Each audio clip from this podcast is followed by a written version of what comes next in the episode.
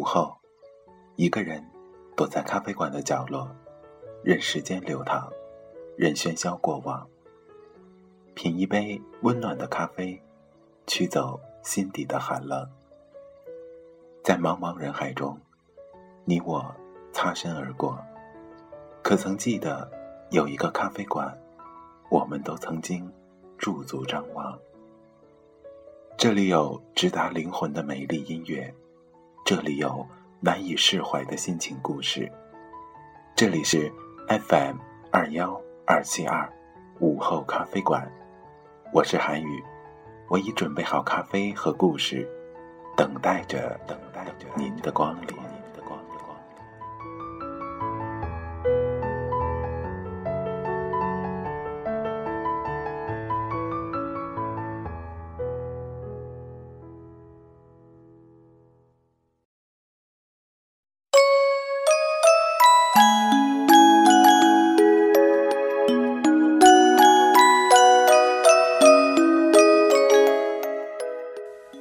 相信吗？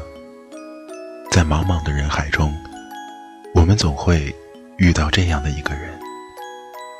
他出现，你的目光就会变得温柔；他微笑，你的心底也会泛起温暖；他伤心，你的眼角还会流下泪水。你知道吗？他可能是唯一的。在今后的几年里，你可能再也遇不到像他一样的人。他温暖、贴心、感性、完美，可能再也不会有一个人会摸着你的头，叫你小傻瓜。可你还是错过了他，因为我们始终不聪明。请欣赏午后咖啡馆系列读书节目，即将为您连载的是长篇情感小说《始终不聪明》，作者浅白色。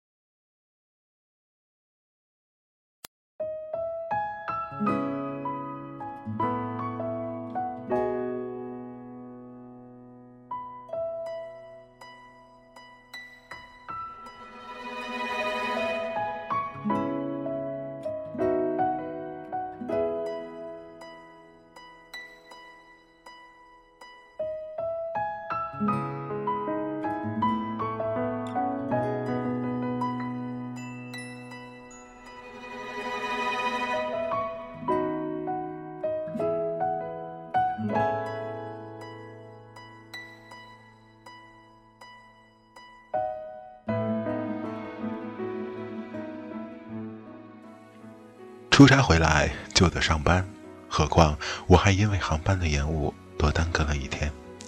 早晨一到店里就被那一片狼藉吓着了，书架边堆了起码十几个开着口的牛皮纸袋和包装纸，纸袋旁边是个堆满了书的拖车。同事小张无暇顾及地板，正手忙脚乱地整理书架。除了店长之外，这家书店只有我和小张两个店员。一个早九点到晚八点，一个十一点到晚十点，我们轮换。今天小张本应该两个小时之后来才对。小张，李姐呢？我环顾了四周，不见店长，就问他。他停下手中的活，回头看我。丁姐，你说出还不知道？李姐昨晚就去怀柔开会了，你又没回来。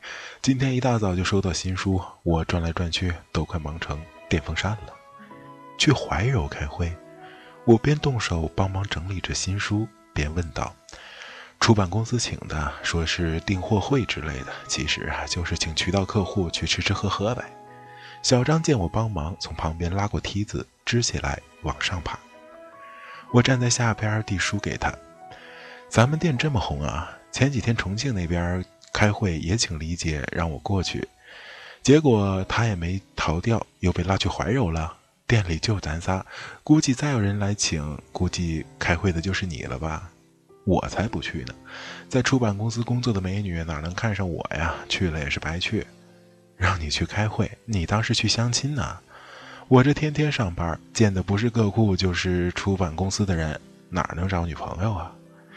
小张今年二十一岁，已经在我们这家小书店工作了快四年，没好好上过学，做了几年调酒师，后来才到这家书店整理书架，兼职给客户煮咖啡。要论资排辈的话，我还是卖书小妹中的菜鸟，他早已经是个不错的咖啡师了。他形象不坏，性格也不坏，更没有什么坏习惯，却从未见他身边有过任何女孩。巨蟹男的龟毛特质几乎全部体现在他的感情上，乐此不疲的在合适与不合适之间锱铢比较，不肯高攀，也不肯屈就。他就这样在感情里坚持着自己的平衡，等着遇到一个合适的人。然而，不需要妥协的感情真的存在吗？我一直很怀疑。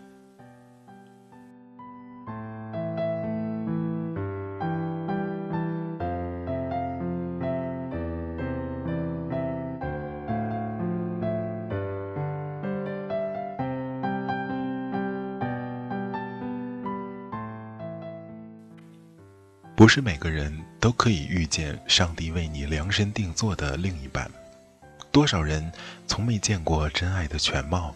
就这样浑浑沌沌凑合到老，从不抱有期待，或许是一种幸运；而始终坚持期待，也未尝不是幸福。至于现在的我，能跟过去一切干净彻底的告别，在这个一百多平方米的小书店里一直平静的生活，其实已经算是最正确的选择了。小张，这几本我上周不是退回去了吗？我这才注意到手中的书。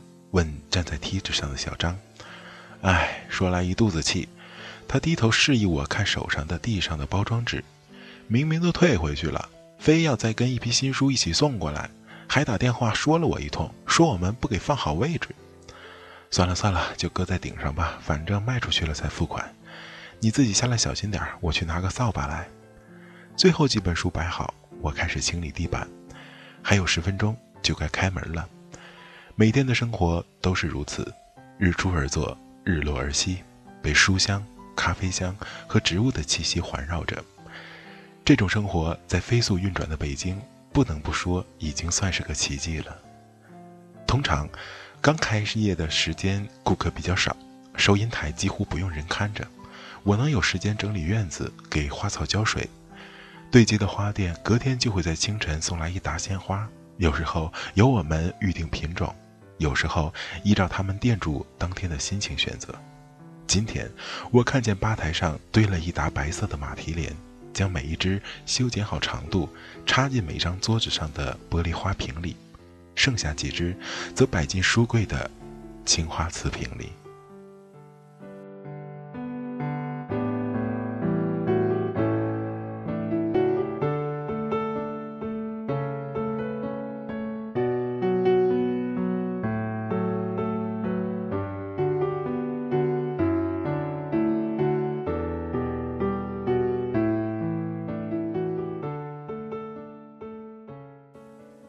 一旦平静而琐碎的事情每天循着规律发生，这些琐事都会因时间的重复而充满了仪式感。此时此刻再次见到李静，则是规律生活中少见的意外。他推开门走进来，逆着光，我听见门的响动，放下花，回头看他，回忆的波纹忽然从眼前一闪而过，他的样子模糊了几秒。北京城。有两千万人口，我们却在两天之内第二次相遇。上一次我们同机夜归，这一次他是今天的第一位客人。他的格子衬衫外那件英伦气息浓重的白底黑边开襟毛衣有种薄雾般的质感。他一手插在裤袋里，另一只手提着电脑包。每次看见他，都让我无端的联想到雾。昨夜灰色的伦敦雾浓重。今天的白雾轻盈，这个人仿佛就是从雾中来的一般。你在这儿工作？他见到我，脸上仿佛有几分故友重逢的惊喜。说是仿佛，其实我看的不真切。你来看书？我几乎是同时开口，两个声音撞在一起。小张从书架后钻出头来看我们，眼里藏着些许看到了八卦新闻的兴奋。也罢，来了两年，他还是第一次见到我有男性朋友。在此之前，他几乎都要怀疑我跟糖糖是一对蕾丝编号基友了。呃，我是想来问问下午的签售活动。离境语气虽然从容，却依然能够轻易地被人察觉出几分尴尬。今天下午是有一场签售，要签售的书，今早出版公司的发行已经送到了，现在还没有未支付的展架、海报一起整整齐齐地堆在窗边的油木桌上。下午三点半，云清的新书《七公里签唱会》，是这里。我指了指那堆书。哦，谢谢。他顺着我指的方向看了看。那我现在能不能买一本？我颇有些意外。现在，等到下午才能买到签名版。现在只是一本普通的书。我知道，我知道。可是我下午来不了，能不能先买一本留在这里？下午拜托你帮我，呃，请云清签个名。如果可以的话，我明天过来取。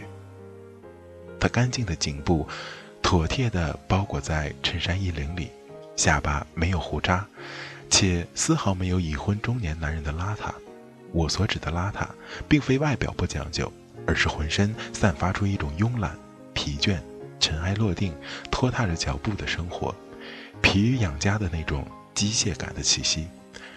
或许他不用疲于养家，又或许他还算不上中年。啊，没问题。我转身过去叫小张，从收银台付完账回来，他把书交给了我，向我道谢。谢谢，不客气，这也是买给女儿的。我问，算是吧。他笑了笑。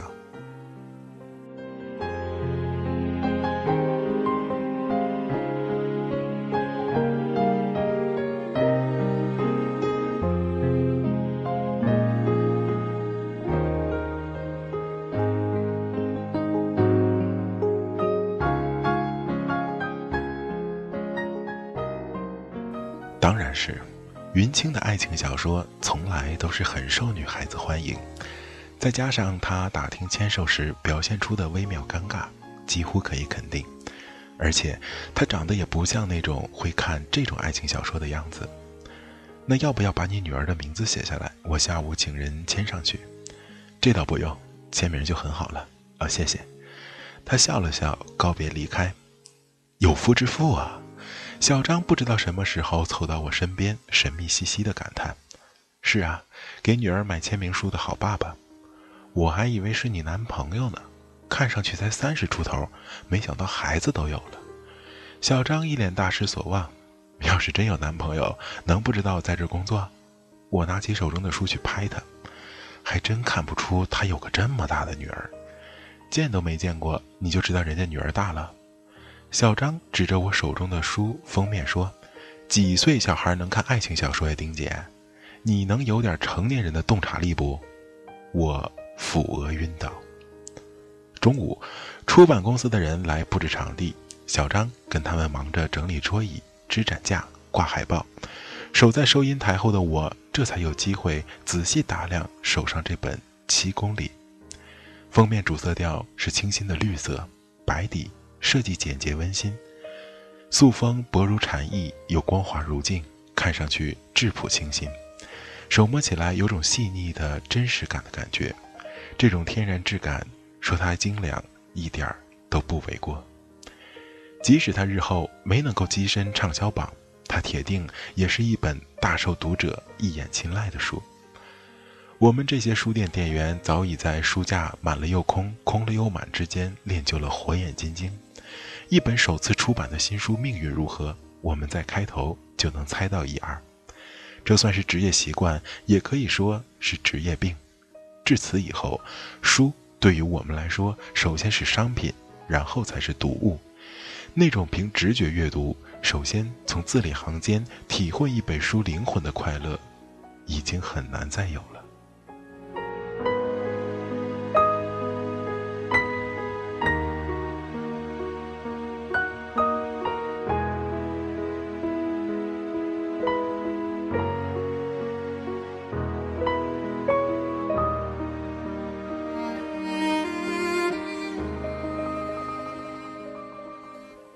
可是有得就有失，任何一种选择和由此带来的经验都是如此。也正因为是这样，为了避免对一本书先入为主，我已经很少看国内出版的读物了，常常购外版的书，所费不菲。幸好偶尔有相熟的编辑赠送一两本，有时纯粹是阅读，有时我需要翻译的功课。这两年来，我乐于在书店过着简单的生活，闲暇时翻译外版小说，竟然从未怀念过从前高薪厚职的同声传译员生涯。都说由奢入俭是个艰难的过程，而我却得到当下最简单的快乐。刚刚将手中的书拆开塑封，打算仔细看，就听见小张在叫我：“丁姐。”台前的一小盆薄荷正好挡住了我的视线。我探出头，看见门口站着小张和一个棕发碧眼的年轻老外，有着一张轮廓分明的印欧混血脸。小张虽然没正正经经的上过大学，不过英文还不错，特意叫我出来接待。想必客人说的是西班牙语。来，咱们天朝的国际友人，不论国籍，基本上都多多少少能说点英文。小张完全应付不了的，还真不多见。今天是什么日子？半天之内发生了两件难得一见的事儿。店门口站着一位国际友人，屋里一群人正手忙脚乱地准备签售场地。我放下手中的书，出门将顾客迎了进来。自从毕业后，我再也没说过半句西班牙语。如果不是当年嫌法语太难，相比之下西语词汇变位比较工整，根本不会选这门二外。毕业后是紧张的同声传培训和资格考试，再接下来被高强度的工作占据了全部精力，几乎要把好不容易学来的东西全都还给学校了。好在以前收藏了不少原文小说，平时偶尔看看，此刻还能硬着头皮上场。跟客人聊了几句，才知道他是智利人，今天来参观书店。我们的店并不大，一百多平方米的地方，不到五分钟就可以轻松转完。可这位智利友人逛着逛着，开始对书架上的书来了兴趣，时不时的拿上一本询问。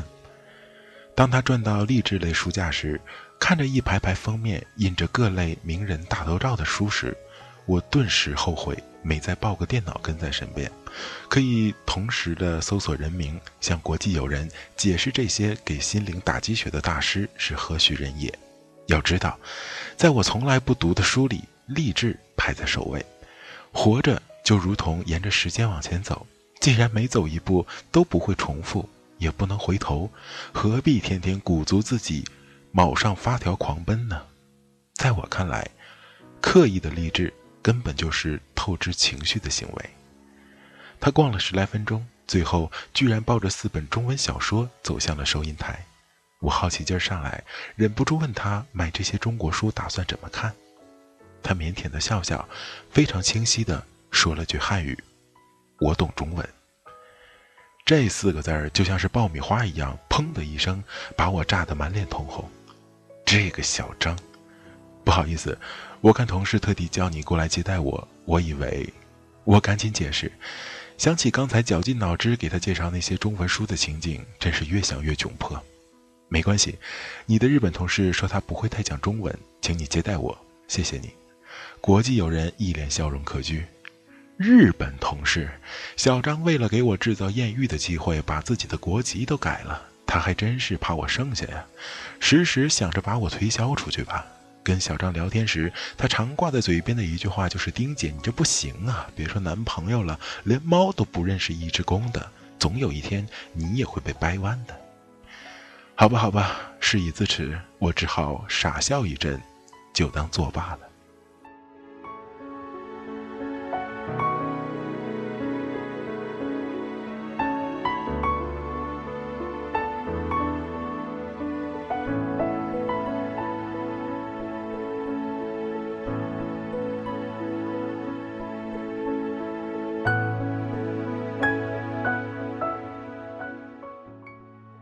直到国际友人买完了书离开，小张还站在门口鞠躬念道：“阿里嘎多，真是影帝的水准呐！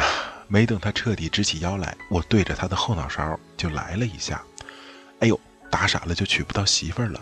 小张捂着头抗议：“中文说的很好嘛，日本同事，你这行为搁在古代就是通番卖国，要株连九族的，你知道不？”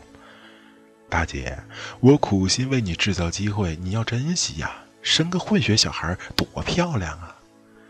他果然打的是这个主意，我哭笑不得，还不过去帮忙？都快两点了，我晚点找男朋友不会死。你要是再磨蹭点一个小时之后，读者就全来了。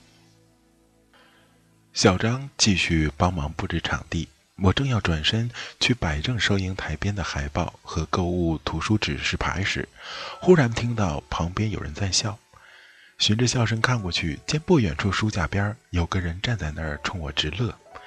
那人有点眼熟，看上去不到三十，紧窄的一颗扣西装外套罩在圆领 T 恤外边，看着像是那种明明窝在格子间里工作，还要坚持自己是艺术家的年轻人，又有点像故作时髦的 CBD 精英。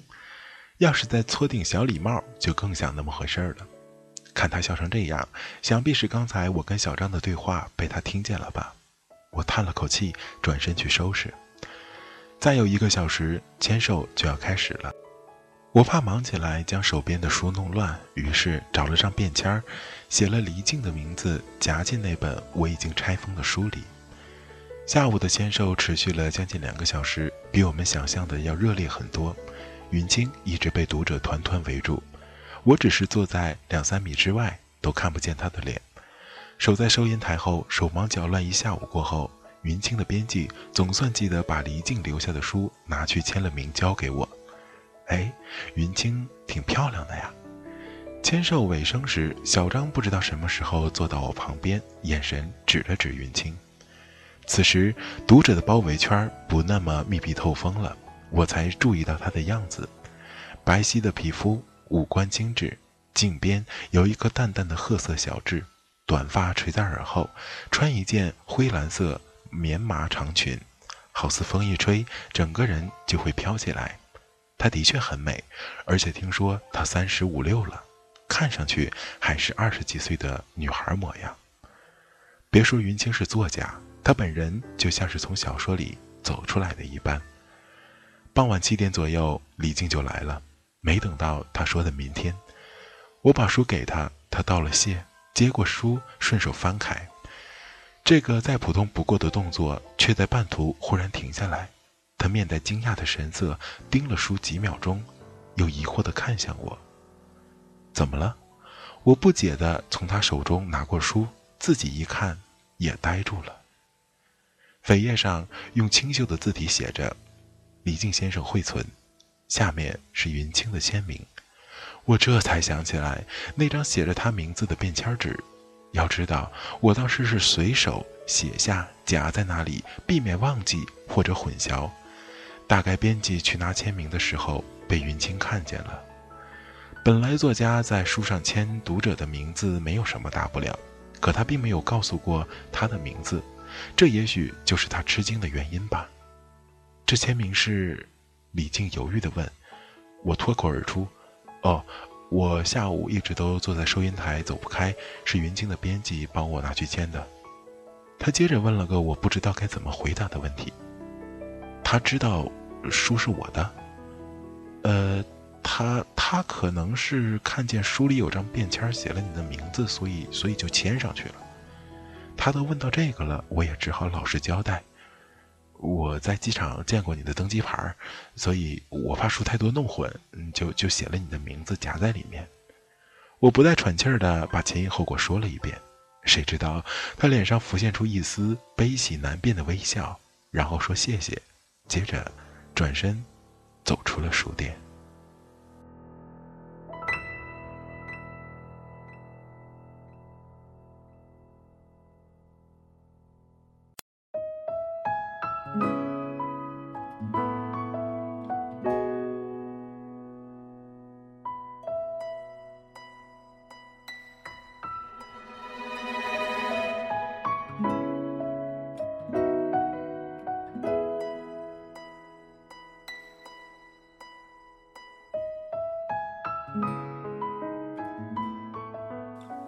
我越想越觉得有点不妥，便三步并作两步推开门追了出去。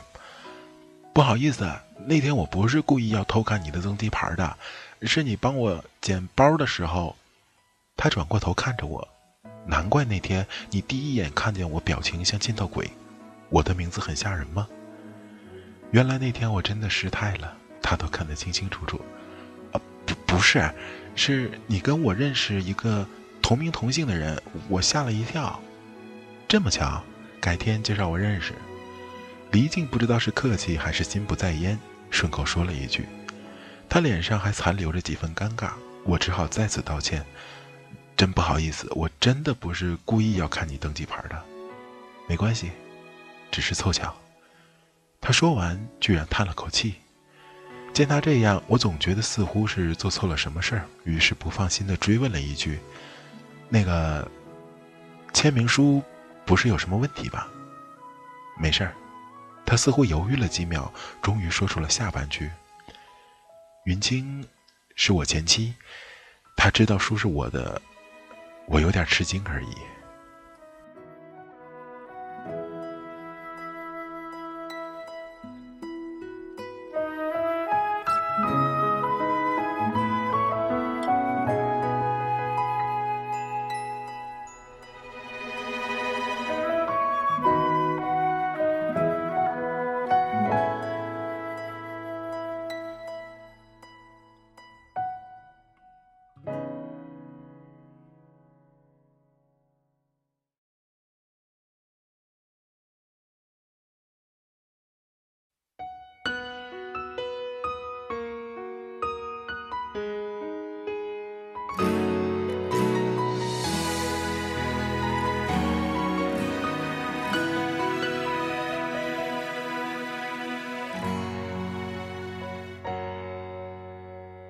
也许还能在网上看到你的消息，也许我唱的歌还存在你的手机，也许我爱你埋在心底变成秘密，也许你想我的时候，我也在想你。多少次我告诉自己，此情可待已成追忆。多少次我告诫自己，不再为你流泪到一败涂地。我和你不再联系，希望你不要介意。要怪就怪当初没在一起，而你对现在也比较满意，所以我留下来也没有道理。我和你断了联系，不代表我不想你，走到哪里还是会有惦记。开始试着去忘记，抹去我们过去的、放弃的所有交集。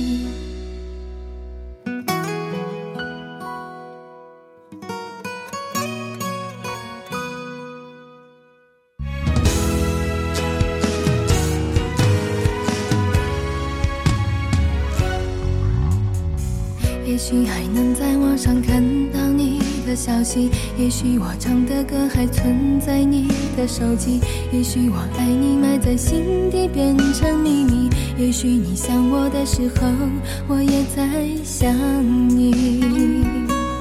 多少次我告诉自己，此情可待已成追忆，多少次我告诫自己，不再为你流泪到一败涂地。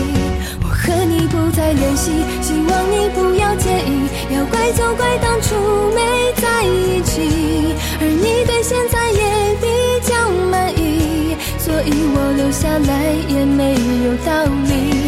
我和你断了联系，不代表我不想你，走到哪里还是会有惦记，而我也开始试着去忘记。抹去我们过去的、放弃的所有交集。